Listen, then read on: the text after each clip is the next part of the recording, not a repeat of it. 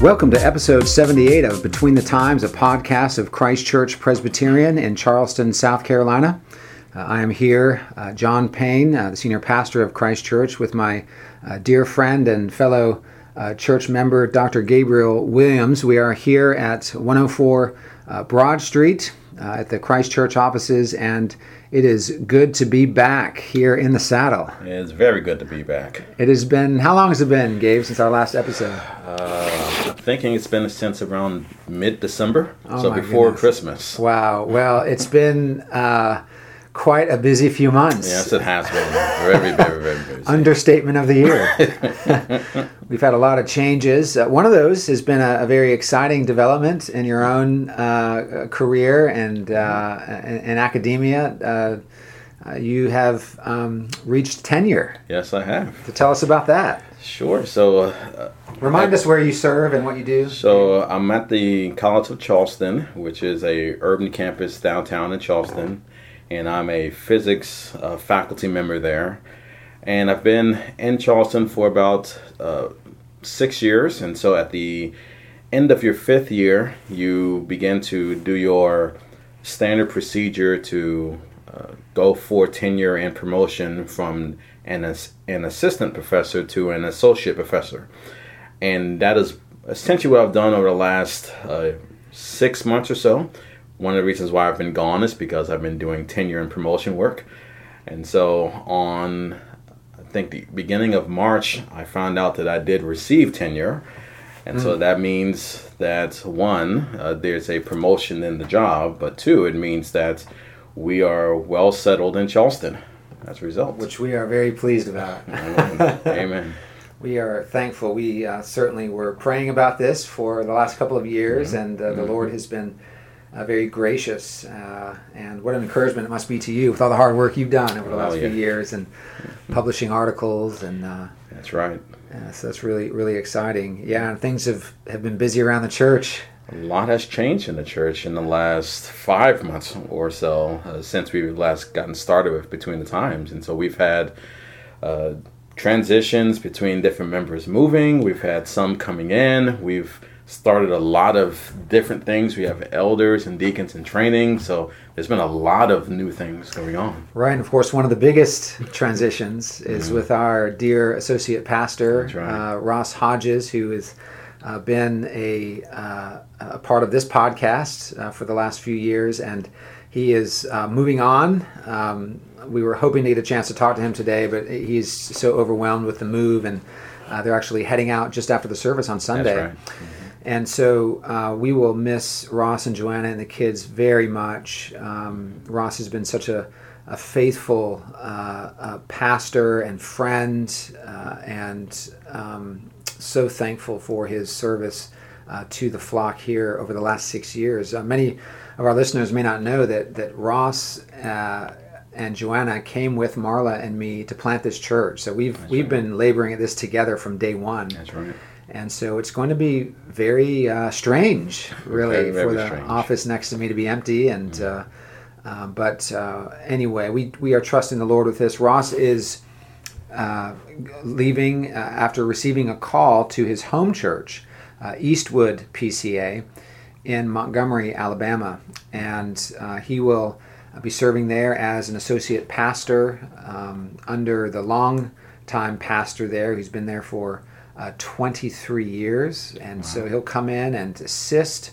Uh, with the preaching, with the uh, discipleship, um, and all various other kinds of of uh, ministry responsibilities there, and will certainly be a, a, big blessing. Of course, Ross's uh, mom and dad are there. His dad right. serves as an elder in the church, and uh, Milton Hodges and his, his mom Lane, just a wonderful couple. And then his brother Bo and his wife and their four kids are there. And then there's a, a wonderful Christian school that's attached to Eastwood PCA, and so a lot of the a lot of it really makes sense uh, for right. Ross and Joanna with the, the little ones. They uh, many of our listeners will will will perhaps know, maybe some don't know. They've adopted four, actually five children in the last five years, That's right. and uh, one of those was a contested adoption, and uh, they lost their little girl, um, uh, and that was a very difficult situation. but still have four little ones. Uh, I think the oldest just turned four, That's right. and so Yeah. it's basically four four on the four. under four, basically. so Joanna has had her hands full, and um, it makes really a lot of sense, uh, though we don't like it selfishly. It makes a lot of sense that they've received and taken this call, and will go back to serve in his home church. So we wish them so well, and we'll be praying for them. We'll say goodbye to them this Sunday.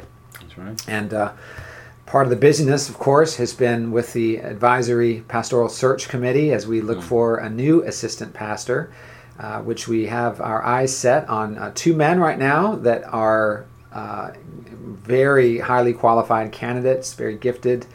And uh, we'll see one of them come in next weekend, and then the second one come in the following weekend. And they'll both preach uh, in the evening service while they are here, and uh, we will work through whether or not they are, um, which one will be called, or neither of them. We're just waiting to see how the Lord leads and uh, asking for wisdom and prayer in that process. That's right.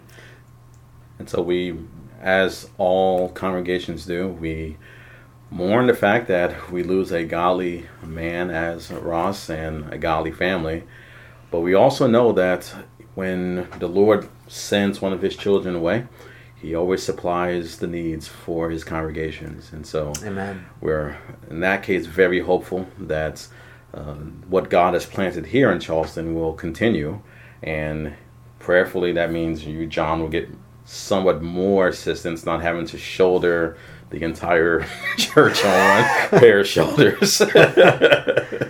Yes, they are not that broad. I promise you. Um, yes, uh, we've we've also had uh, a lot of new initiatives, ministry inis- initiatives within the church in the last couple of months. Uh, it's been been exciting. We, um, of course, you mentioned Gabe that we've uh, we've been uh, training uh, new officers, and God willing, we'll see new elders and deacons being. Uh, voted upon and God willing, uh, uh, uh, ordained and installed uh, here in the next uh, month or so. Um, we have seen uh, new Bible studies starting. Uh, we've also started a small group ministry, Yes, and we we, want to talk about that a little bit later, and particularly as it relates to public worship.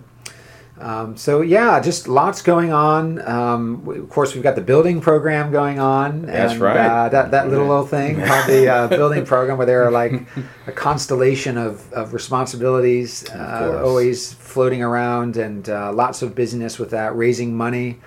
Um, if you're listening to this podcast and you've benefited from the ministry of Christ Church Presbyterian, uh, please know that we are raising money and and we are um, hoping to get into a, a building of our own for the first time, and uh, we are just really excited about that possibility. We're looking at uh, building at 486 Wando Park Boulevard in Mount Pleasant and converting that uh, warehouse facility into a beautiful sanctuary and, and classrooms, and uh, it's really exciting. Go to our Facebook page or our website to see the, the plans. And um, so, lots going on. We appreciate your prayers. And uh, today, I think we wanted to talk um, uh, as we as we kind of get back into things uh, here on the podcast. We wanted to talk about public worship. That's right. And so when we, well, we'll first start with a, a simple kind of point here. I think it's been rather common in our kind of American evangelical world to think of discipleship as something that is required to have a one-to-one, one-on-one interaction where you have a older man paired with a younger man or an older woman paired with a younger woman and you meet together with coffee maybe once or twice a week you go through a book together and the hopes is that you kind of pull each other up along the way. And one of the things that comes out from the New Testament is although that's how we tend to do things today, that's not quite the model that we see in the scriptures. No, no, no, it's not. Um, and, and really, that's the when, when you say discipleship. I mean, if our, if our listeners can just hear that word discipleship, what is the first thing you think of? And the answer is uh, this image that Gabe has just painted for you. Uh, the, the older man or older woman with the younger man or younger woman, uh, sort of pouring their life uh, into them and uh, uh, moving through a, a book or, or walking through a, a, a section of the scriptures, uh, talking about life experiences. And uh, in, in no way, shape, or form are we saying that that's not discipleship. Uh, it is discipleship. Uh, but I, I think what we want to talk about on this uh, episode is that that's discipleship with a small d Mhm. and not with a capital D. That's right. So um, it's something I've been thinking about uh, a bit over the last couple of months. I, I was asked to write an article for the Banner of Truth magazine, and this was the subject that I thought, you know, I want to I want to think about this a little a little harder uh, because it, it, it, it's it's intuitive that Lord's Day worship. Um, particularly as we understand the Sabbath and morning and evening worship, it's intuitive that this would be the main sort of theater of discipleship where God uh, disciples, Mhm. teaches, corrects, trains, rebukes, forms and fashions his his redeemed. Mhm. But it would seem that, uh, particularly um, in the 20th century, we've seen a kind of refashioning uh, of the, the, the understanding of discipleship through the uh, parachurch uh, ministries. Um, and, and why is that? Well, it makes a lot of sense uh, because in the early 20th century, we saw liberalism uh, really um, emerge in a very significant way. Of course, it was taking place in the 19th century and way back. It goes way back. Uh, people have been questioning the scriptures since the garden. of course. did, uh, did God really say? Mhm. Um, but what we see, particularly in America in the early 20th century, we see the mainline churches embracing uh, German higher criticism in the seminaries. Pastors are no longer believing in the inerrancy of Scripture. They're questioning the efficacy of Scripture, the uh, the veracity of Scripture, the the, the inerrancy of Scripture, and and, uh, and so and the infallibility of Scripture. And so, um, what happened was you had sort of zealous church members within these churches where the pastors were questioning uh, the the uh, inerrancy of the word and they weren't preaching the word faithfully, and so they began to set up parachurch organizations for the purpose of evangelism, for instance, um, for the purpose of discipleship, for the purpose of teaching. In other words, Protestants sort of connecting cross denominationally to say, hey, we believe the Bible and we we believe that souls need to be saved and we're not buying all this liberal garbage. And so you have organizations starting like uh, the Billy Graham Evangelistic Association, uh, Christianity Today magazine, which used to be good. um, you, you, you have the establishing uh, of the Navigators, uh, Campus Crusade for Christ, and uh, and on and on we could go. Well, the Navigators in particular, which started in 1933, was the kind of gold label discipleship organization. In fact, even to this day, they have quote unquote missionaries that are in towns that raise all their own support, and their their calling is just to disciple people, quote unquote. These people aren't even ordained, many Wow. of them. Oh no, no.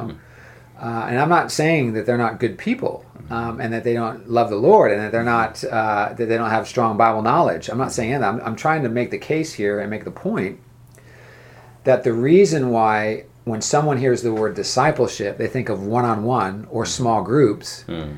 is because of the way the navigators and and um, parachurch organizations like it have reframed the understanding because they're not the church. That's right. Hence, they don't have the large group meeting um, on the Lord's Day, administering the sacraments, preaching, and all of that. It's mm-hmm. it's things taking place in the community, in the coffee shops, in the in the living rooms, and all of that.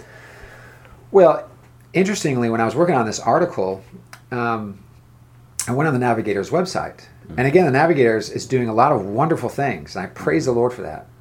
But interestingly, in the About section of the Navigators website, which is a beautiful website, there's nothing about the church there. Hmm. Under the core values, um, under the purpose, and all of these things, the church and the means of grace are almost not mentioned at all. Oh. And so you say, you think about that for a minute, Gabe. Here we have the Great Commission, which says, uh, "All authority in heaven and earth has been given to me. Go, therefore, into all the world and make disciples. Amen. That's the mandate for the church is to make Mhm. disciples. That's right. So it's a big deal, like what discipleship is. And yet, the main discipleship parachurch organization since the 1930s says nothing about the church. Even though in the Great Commission it continues and it says, and baptize Yeah. in the name of the right. Father, Son, and Holy Spirit, and teach all that I have commanded. And then you have to ask, then, what did the apostles do for the entire book of Acts? They right. plant churches, Churches. That's right. and they sh- go, and then they come back around and they strengthen, the, church churches. Mhm. over and over again. And so, this idea is what we want to kind of unpack a little bit on this episode the idea of worship being discipleship, that Lord's Day worship is discipleship. So, let's unpack that for a few minutes. Sure. So that, uh, when I think about one of the basic goals of worship, you can say, one of the things that one of the images that comes to my mind is how Jesus describes himself to his disciples. And so the picture that sometimes comes up from some is that the disciples served Jesus and they more or less uh, gave him their honor, worship, and etc. And one of the things that John chapter 14 discusses is that Jesus is among them not as merely Lord and Master, but he's among them as their servant. He is the one washing their feet. He is the one instructing them and guiding them. And when you think of what corporate worship is, it is Christ's presence in the actual assembly of his people, in the gathered congregation. And he is among us not merely as Lord, but a servant. He is serving us by sanctifying us and transforming us, which is why Feeding us. feeding us. And this is why foundationally, if you want the you can say the real deal of discipleship, so to speak, you can't skip the corporate worship and jump to the small group or to the coffee shop. The foundational aspect is that when the Christian is regenerate by the Spirit of God and they come, they are not coming to God on their own. They're being added to the church and they're brought to the church. And then the Lord Jesus serves them and purifies and sanctifies them and grows them up. Yes. And that's how you see that in Jesus' own words, and that's also how you see it in how worship is described in the New Testament epistles. as well. Amen. Amen. And you are touching upon this, um, but let's just make it clear what worship is and what worship is not. Uh, worship is not an evangelistic crusade meeting. Amen. This is what we see in our day, right? Mm-hmm. So, so you can understand now mm-hmm. why the typical evangelical would say, "Oh, worship is not discipleship because mm-hmm. worship is where We save souls.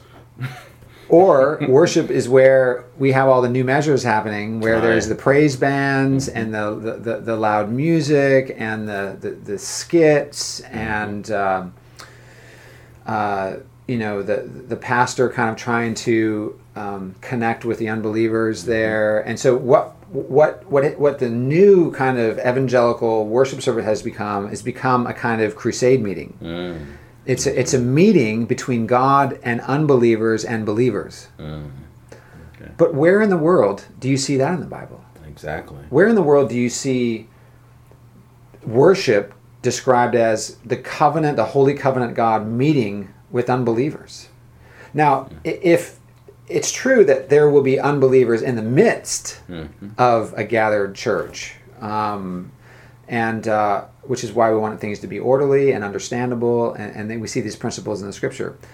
But worship, properly understood, is a meeting between the covenant God and his covenant people. That's right. But the second thing is that uh, what worship is not um, is it's not a time for sanctified entertainment uh, to, to showcase the talents of the pastors or the musicians, um, which we see a lot in our day as well. And so, so it's not that. Um, it shouldn't be that. Nor is public worship an informal fellowship meeting of, of, of, of, the, of the, the people of God to kind of energize each other for social action or, or, or some kind of a, a service opportunity. Um, but these emphases have become all too familiar in the church today. So, so what is someone who has the the impulse, the, what I would say is a Holy Spirit impulse, to recognize that we need to go deeper mm-hmm. than what we just described? Yeah. what's their impulse? Well, it's to start a small group mm-hmm. and to get serious and to have some serious teaching and mm-hmm. discipleship. That's right. So, so you see what's happening. The church is failing in a different way today than it was mm. in the early uh, 1900s. In the early 1900s, they were failing by becoming liberal. Now we're failing by completely missing out on what a worship service is meant to be, mm. which is discipleship, so that you have untrained, untheologically trained people saying, I know I'm supposed to get more serious about the Lord here. And so we'll have our little small group over here, and then we're going to get discipleship here, even though we're never going to get it at the church. Yeah. But that becomes a problem for all kinds of reasons. Well, you think about the concept of the church within the church that has happened Yes. over the centuries, and it's, it's not uniquely 21st century, but we seem to have a pro, a problematic or a program way of doing that uh, in our sense, in terms of how we gear larger worship meeting towards kind of the lowest common person who would hear. So that means there are certain topics you wouldn't discuss openly and publicly because you don't want to scare off the unbeliever who's listening. And then for the serious Christian, there's Sunday school, perhaps, which you've talked about another time. Wasn't meant for Christians, but there's Sunday Yeah. school. Then for the more serious Christian, there's the Bible study. Then for the even more serious Christian, there's the uh, you know theology society or their book club, and so you get spheres. You get Yeah. outer edge people, and then you go in. And the concept is you're building a you're giving the impression that you have churches within churches within churches within churches. Right. And it's no longer therefore what is the corporate body of Christ doing yeah. or what is the Yeah. how are we gathering together what's the purpose for it we're now splintering Yeah. in multiple different directions And what do we see in Acts 2.42? we see that they're all gathered together they're all devoted to the same thing Yes. to the word, to, well, the preaching of the word, the hearing of the word, to the prayers, and to the fellowship and the breaking of bread. Yes. We know exactly what they were called so to do. word, sacraments, and prayer. Amen. And so, so biblical worship is not sanctified entertainment. Mm-hmm. It's not a time to get people charged up about the programs of the church. Mm-hmm. It's not to showcase the talents of the pastors and the mm-hmm. musicians and the, the, the actors and actresses in the congregation. Biblical worship, understood properly, is a sacred meeting between God and his covenant people. It's where Christ, through his word and spirit, matures his disciples. In other words, worship is the sacred context wherein the ascended Christ himself informs, feeds, nourishes, comforts, and fortifies the faith of his flock through the ordinary means of grace. Amen. And in worship, God is not just present. He's not just present with us in public worship. He is active among us Amen. through his word, sacraments, and prayer. So, Lord's Day worship is intended to be no less than the salvific inbreaking of the greater eternal realities of the kingdom of God into the lesser temporal realities of the kingdom of man. It's the workshop of the Holy Spirit That's right. uh, and not just another meeting of the church. It's where disciples are made.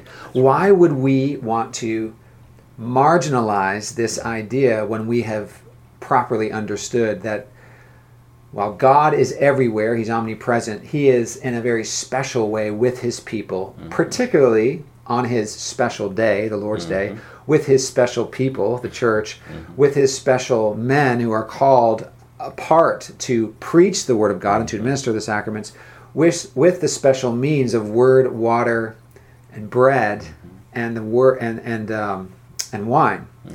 Uh, so all of these things are sacred and set apart for this very purpose of discipling the people of God. So why would we want to shift that to simply uh, a couple of lay people in a in a in a coffee shop having coffee and talking about the Lord? Which, by the way, that can be one aspect of discipleship, but it's that which flows from That's right. the Lord's Day and not that which defines discipleship or replaces it. Or replaces it. Thank you. To me, that's the emphasis. Yes. we're often in current discussions, the issue is not both and. It's usually presented as either or. Either you are Yes. high church liturgy types, or you are low church. Let's meet in the garage or in the living room, let's open the Bible and pray together, and that's worship. Yes. And we say that's it. And so the point is that one must precede the other. It must be that the local the, uh, the local church gathers together to hear from Christ in the Word and to see Him in the sacraments before you would scatter out to apply what you have heard, learned, and received. And so, in other words, you cannot give something else out in terms of the discipleship of others until you have richly received. Amen. And what is the issue today is that we see a lot of uh, ourselves giving and exerting ourselves, and so few time spent in uh, meditating, receiving, pondering, and just simply saying, Thank you, Lord, for serving your church in the yes. way that you have given word and the sacraments. Yes, amen. Um, an interesting little story. Uh, several years ago, in my former congregation, uh, I had uh, run into this lady who was pretty strong minded, very opinionated. She didn't go to our church, but she really loved one of the members of our church mm-hmm. uh, who had a Bible study, a pretty big Bible study in the community. And uh, she had asked me if I'd been to the Bible study the previous week when I ran into her at the grocery store or something. Mm-hmm. I said, no, actually, I, I, didn't. And she looked at me like I had skipped public worship for 10 years. I mean, she was sort of flabbergasted that I, you know, had not, had not mm-hmm. gone. And, um, and I just thought for a minute, you know, it's been the idea of, of a lot of evangelical Christians that real authentic Christianity takes place between Monday and Saturday. Mm. Yeah. I've seen that recently. Um, I did a little Facebook post. Um, I don't know if you saw that about worship. Yeah. And mm-hmm. one person responded by saying, you know, the real problem isn't that worship isn't strong, it's that uh, our home life isn't strong. And, you know, granted, there's truth in that, mm-hmm. but they missed the entire point of what I was saying in that mm-hmm. how can you ha- even have a chance of a strong home life if you don't have sound doctrine and faithful worship uh, in the church? So it's not that if you have proper faithful worship that, that that's enough. Just just the the, the, the, the, the order and the form. If that's mm-hmm. correct, it's not enough. Yeah. You need to actually believe this right. gospel and abide in Christ and receive it. Um, but another thing I want to mention is that this discipleship, you know, is not um, going to happen overnight. Of course. Uh, we live in a microwave culture. Mm-hmm. We live in the culture where if your computer is stalling for five seconds, we get impatient, right? Mm-hmm. We start banging on the exactly. the keyboard, and and so when we think about discipleship, we're not talking about you know, hey, read this book on the seven steps to becoming a strong Christian, and you are in. You know, you are there. No, discipleship is lifelong, and it takes a long time for a mighty oak tree mm. to grow up, like the ones we see around here in Charleston. It takes a long. These things are, you know, there's one we like to be, uh, like to, to, to, sit under over at Middleton Plantation, mm-hmm. and this tree is said to be over a thousand years old, and I mean, mm. it is just awesome, mm. you know, and um, and and storms don't blow this thing over. That's right. And to be a strong disciple, you need discipleship for a long time, and mm-hmm. so isn't it important that Lord's Day morning and evening worship are a priority in the home? Think about if you raise a child in a church committed to morning and evening worship and you're committed to it, and they're there morning and evening for 18 years. Hmm. Now, I'm not a great mathematician, but that's a lot of times you're in. You're, that's a lot of sermons you're hmm. hearing. It's a lot of singing you're hearing. It's a lot of praying that you're hearing and participating in it's a lot of time to see and smell and touch yeah. the sacraments. It's a lot of baptisms you're witnessing. This is a you know the gospel is being poured into you and the truth of God's word. You know, so why wouldn't we make that more of a priority? That's Do right. we really see this as discipleship, as it were? And that goes back to believing: Do we really need it? In some sense, that uh, worship isn't just a perfunctory activity that we do because we owe God no, God knows that we are a weak people and we need Him. And the means that He has given us for that is how we gather together. And this comes up throughout your entire Christian life is that your roots grow deeper the more you are fed. The more time you have to hear the word, to ponder the word, to be confronted by the word, and to see the grace of God in many ways. That's that's how maturity develops. And as you mentioned, that there are many ways you can short circuit that process. And the quickest way to do that is to cut yourself off from the means of grace that Amen. He gives. And so, in a, in a very simple sense, what I would say is that the long range view is to simply say that you never take the position that um, I can just skip various different things and expect that it won't have a long range down shore Yes. view. It's going to have consequences. Sure. And that means that your current growth in godliness, your current maturity, depends upon your faithfulness to receiving what God has given you. He has prepared a meal for you in the wilderness. Yeah. Are you eating it? Are you eating it? Exactly. Yeah. You will be a fool to simply say, I can live long enough in the wilderness without his food. Yeah. So so an illustration would be, um, let's say that the flock, uh, that the shepherd lets his flock go out and, and graze, and and um, like sheep do, they go in areas that that they shouldn't be, and so the shepherd has to gently lead them back to the, the verdant pastures.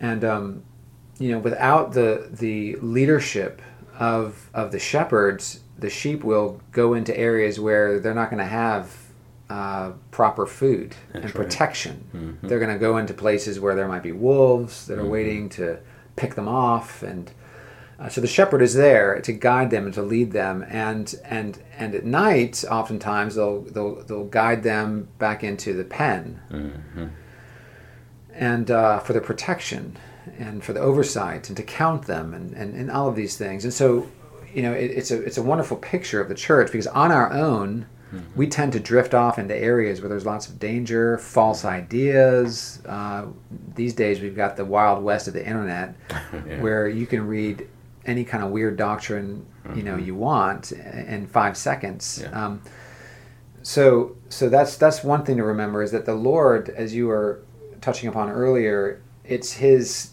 it's his safety net for us to gather us together uh, weekly to remind us of his love for us to remind us of of his commitment and loyalty to us and, and to remind us of the responsibilities that we have as God's people and in covenant relationship with God uh, because we are his. We are no longer our own. We've been bought with a price the precious blood uh, of Christ and and so that's important isn't it? Let me ask you this Gabe. In our day uh, the internet has become the alternative to the church, right? we've got we've got evangelicals cobbling together uh, their own kind of smorgasbord of, of or mosaic of, of, of, spirituality. Um, why is it wrong for someone to think that they can get their um, their fix, as it were, online and really don't need a local church to be walking strong with God? I think there's several reasons. And so we've talked about this, and I think in a previous podcast, and how the very nature of that medium, the internet, affects how you receive and understand things as it is. Mm-hmm. And so, just on a physiological level, the way that you're receiving whatever teaching that you're hearing through the internet is different than if you are physically present. But I think probably more foundationally is one of the things that I was convicted of as a younger Christian who did the same idea, you just go online and find sermons, is that that's contrary to how God sovereignly arranges Christians together. When you go to the internet to get a sermon, what you're saying is that I'm picking who I want to associate Yeah. with. And I don't want him, I don't want him, I want that. And that, that essentially means you are God picking out the things you want for your Yeah. own benefit. Yeah. And it gives you the impression that you know what's best for yourself. Yeah. One. Whereas what God has done in local churches is that He places you, rubs arms with and shoulders with people that you would never talk to, that you would never associate with, but who God says you need to be near them and you need to learn not just how to tolerate each other, but you're called to Christian unity. You're called to love one another. Yes. And so the practical side of this is to say that the church is arranged by God for his own glory and by having different members from different backgrounds, different experiences together, that God is knitting the hearts of Christians together who would never be knit together by having similar social things in common, similar status, etc. And so on one side there's just the statement that you need how God has arranged the church, mm-hmm. and it's not your own selection to do that. And then the third thing is that there's a it, there's a categorical difference between the online sermon, which is nothing more than just a Google search where you just pick a topic you want, press the button. I want to hear about that topic, and I hear about it, versus the pastor who knows your soul, who knows who you are, who has you in mind often when crafting applications to sermons Exactly. and is able to pinpoint to you, look you in the eye and see and say to you that I know your weaknesses, I know your strengths, I know when you're wandering, I know when you are being particularly faithful. And you need a pastor for that. You cannot get that online. No online person is doing that for you And fellow church members. and fellow church members. Often it's the opposite. When you go online to try to pick your pastor, so to speak, you're picking someone who you know cannot come to you or cannot confront you. Hold you accountable hold for you anything accountable you're for hearing. Yeah. And that's, you know, not to pick on other things, but that's part of the mega church mentality where you go there not because you want accountability, you went Yeah. there because you want to be in the back. And let's just make this very clear to our listeners. When you hear a sermon online, there is you're in anonymity. There is no one to hold you accountable to what you have heard in that sermon. That's right. Not saying it's not I listen to sermons all the time in the car and other places, but there's no one around to hold me accountable to what I have heard. Amen. And what happens in a local church when you're uh, a devoted member of a local church and you have people around you that love you and know you, and you are all together hearing the same truth, that truth then becomes a part of what that church is beholden to. That's right. Um, and, and so there's a kind of mutual accountability. So, for instance, you know, the pastor preaches the gospel, and part of the application of this uh, sermon is that we need to love each other with our words. You know, so midweek, a couple of the members meet, and one of them starts speaking a bit ill of somebody, and in the hearts of both of them arises the conviction of what they had heard the previous week. That's And together, either one may rebuke the other one, or together they might realize, you know, this was what pastor was talking about. We need to be mm-hmm. quiet. Just one little example uh, of the way that the mutual accountability of the church mm-hmm. or the pastor in relating with his with with with his congregation that you know in counseling or in conversation you say well do you remember what we considered mm-hmm. a few weeks ago in that act sermon That's this right. applies to this situation does oh yes pastor you're right that's that's that's helpful you don't get that if you have internet spirituality only um, That's right. so so so when we talk about parachurch organizations uh, they may and often do uh, provide helpful avenues and resources for Christian discipleship. We're not denying that at all here, Yeah. are we? We, we love. Exactly. I, I, I love Ligonier Ministries. You know, I, I love various parachurch ministries that are really assisting the church, That's right. not trying to undermine or replace the church. And that's the key is that parachurch means alongside, not over and above. Yes, they, they should never be adopted as a substitute for the ministry and worship of the local church. Um, uh, also, small groups and one on one mentoring, while often beneficial, should always be viewed as a fruit of Lord's Day worship and discipleship and never as an alternative hmm. to it. The church and the means of grace are God's idea. That's right. So to question or replace them is to challenge the wisdom of God. Hmm. And so, you know, when we talk about these things, we really see, I think, some of the problems from the modern broad evangelical church start to emerge, you know, with hmm. the um, you know cyber church and mm-hmm. and video campuses and all these things that are happening that really are are disconnecting people. They're kind of dehumanizing the mm-hmm. church and mm-hmm. making it about you know this guru pastor who is impossible to replicate or replace. And so we make him the center of all things and not the word not the Exactly. gospel.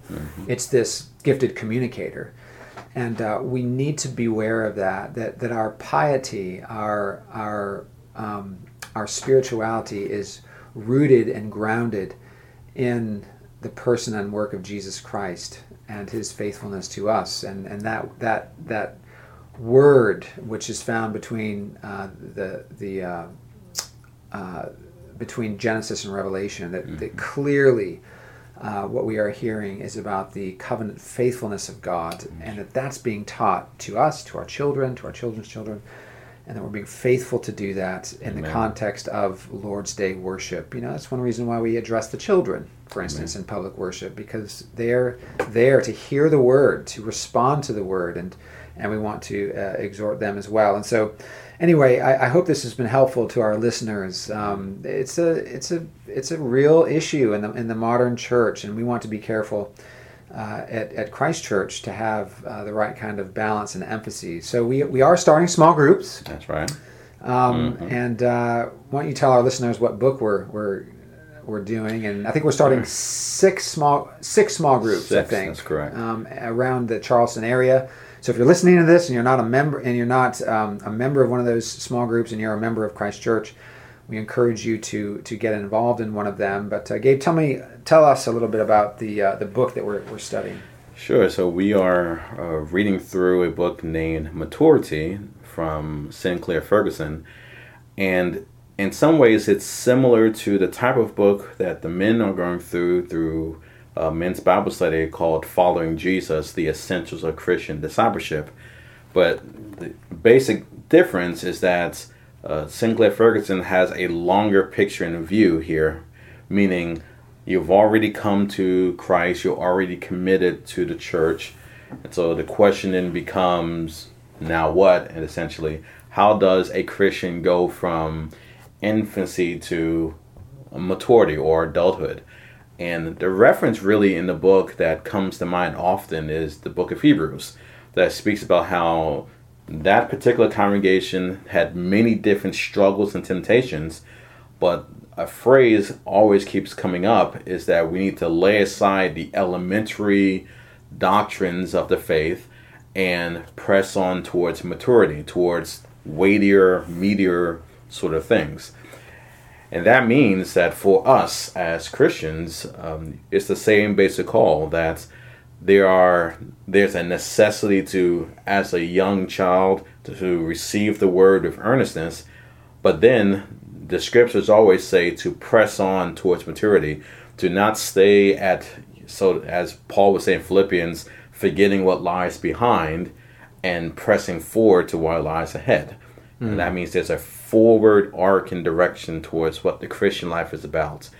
And so the goal of the book is to hammer that point home that it's not optional for the Christian to stay at the same uh, level of understanding, piety, godliness, and even habits as they did when they first were converted and came to the Lord. The expectation is that when a brother or sister in Christ has received the word, has been hearing the script, hearing the word, reading the scriptures, uh, being active and faithful in receiving the means of grace, we expect there to be progress in the Christian life towards maturity. And to me, what's exciting about the book is so far, one of the aspects that uh, Dr. Ferguson points out is you can think of Jesus as both the one who is our Savior, the one who clearly has uh, paid for our sins with his precious blood. But the other point is, according to the book of Hebrews, he's also the model of what maturity should be. Amen. Meaning that Jesus matured from childhood to, you can say, teenage years, so to speak, through adulthood. And so, if Jesus himself had to mature, then surely those who are his brothers and sisters, those who are united to him by faith, must also mature. And Jesus, therefore, is the prototype and example and model. Yeah, he's the, the, the ultimate Christian. Exactly. Right? The ultimate Holy Spirit filled uh, Christian, as it were, um, if we speak uh, sort of anachronistically like that. Um, Paul's ministry, the, the apostles' ministry, was all about the maturity of God's people. Um, making disciples doesn't mean just getting people converted That's right. as we were just talking about, it's a lifelong um, uh, process uh, of sanctification, and so, so, so Paul declares in Colossians one, "Him we proclaim, that is Christ we proclaim, warning everyone and teaching everyone with all wisdom, that we may present, not most people, everyone, all. that we may present everyone mature in Christ. For this I toil, struggling with all his energy that he powerfully works within me. This is why, you know, the word is uh, agonizomai in, in, in, in the Greek. It's he, he's agonizing. He's toiling over these these dear Christians whom Christ died for, and his toil is not simply that they would be comfortable or you know just simply brought into the kingdom uh, only then to live their life like unbelievers no it's to to see them grow and to mature you know what's the exhortation at the end of, end of second peter? Grow in the grace and knowledge of our lord jesus christ. That's not a suggestion. We're called to grow in the soil of God's grace and truth and and by his spirit. And so so it's it's it's this maturity that he is aiming for in the lives of God's people. That's why he toils and struggles. And that's what every pastor should toil and struggle for. Not to entertain uh, the goats but to uh, disciple and to mature the sheep Amen. through God's means of grace by His Spirit, which He has promised to bless in the lives of His elect. And so, this is what uh, God's purpose is for His church to see them mature, and it should be our our purpose as well. And so, uh, this book, uh, we want to commend it. Uh, some of you listening to this who are uh, not here in Charleston with us, and you might be interested in this book. It's called Maturity Growing Up and Going On in the Christian Life, uh, written by uh, Sinclair Ferguson, uh, published by the Banner of Truth. And uh, really, you should, you should pick that up. Well, this has been a wonderful uh, conversation. Uh, we, we do want to commend small groups. Um, we see it as a wonderful extension of, of biblical discipleship in the life of our church. Uh, we commend morning and evening worship on the Lord's Day, uh, where the means of grace are set forth week after week, where the gospel is proclaimed, and uh, where God's people are fed and nourished uh, by the Spirit on the Word. And so come and join us for that, and uh, we look forward uh, to being with you next time on Between the Times.